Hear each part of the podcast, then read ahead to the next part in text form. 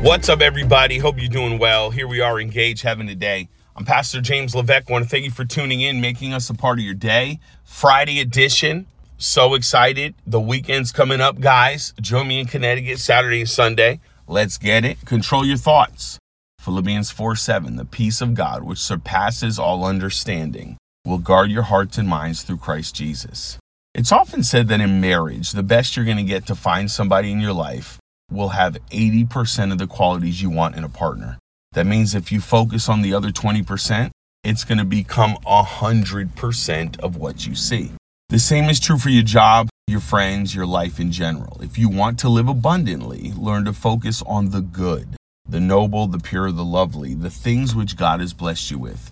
If you want incredible peace, the kind which comes above all of our understanding, then you need to stop being anxious and pray. That's what Philippians 4 6 says. Control your thoughts because your thoughts matter. Proverbs 23 7 says, As you think in your heart, as a man thinks in their heart, so is he.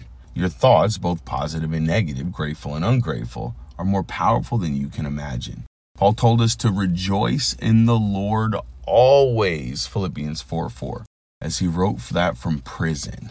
If you want peace, control your thoughts. When you have a negative thought or a feeling of ingratitude, what has God given you? Counter it with noticing and appreciating the many blessings God has given you. You know, it really is staying grateful, is being thankful. We're going to go through challenges in this life, there's no doubt about it. And nobody gets a free run up the side of the mountain. But what's your perspective? Do you know how many times I've been in situations where people have lost a loved one, lost a child, had horrific things happen to them? And something that's common for me to always do is ask them to write a list. And what does that mean? I tell them to get a pen and a pad and start writing down all the things that God has done for you. Now, I'm going to tell you right now, you don't want to do that in that moment. The last thing you want to do when you're upset and you're dealing with trauma is write a list.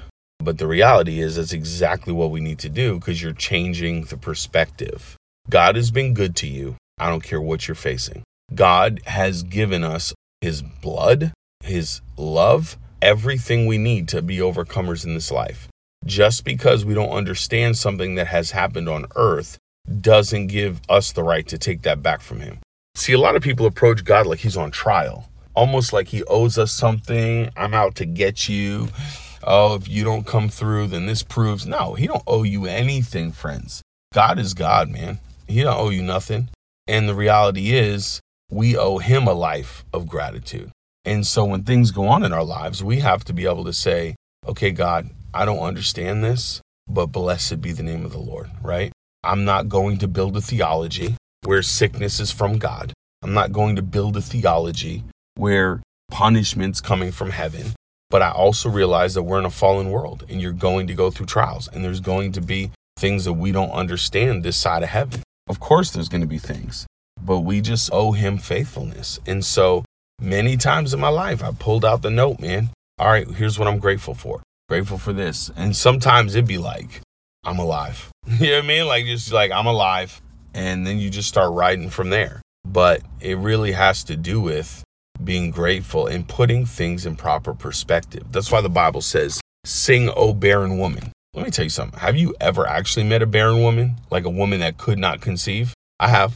Oh, they're not happy women. I'll tell you that right now. They're sad. They're traumatized. They're upset. They feel shame. I know one woman, man. Oh, man. It was like, it was a crazy situation where somebody like cursed her womb, dude. It was crazy.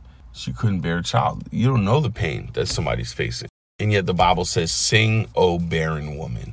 You know who doesn't want to sing? The barren woman.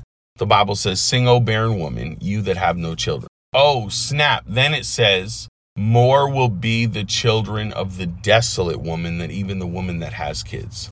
Do you see the faith there? Sing. You're not going to feel like it. When you do, the very area that you have pain is going to be the area that you have strength in. But you're going to have to sing. You're going to have to honor God, open your mouth, make a difference, say something, and it's going to make a difference in your life. But that's what it is. Sing, O barren woman, you that have no children, and get ready because more will be the children of the desolate woman. So when you're going through trials, when you're going through these things, you don't want to write a list. You don't want to sing, but you need to because The closer you get to God, you realize you that you matter and your feelings matter and God cares about every situation that you're facing.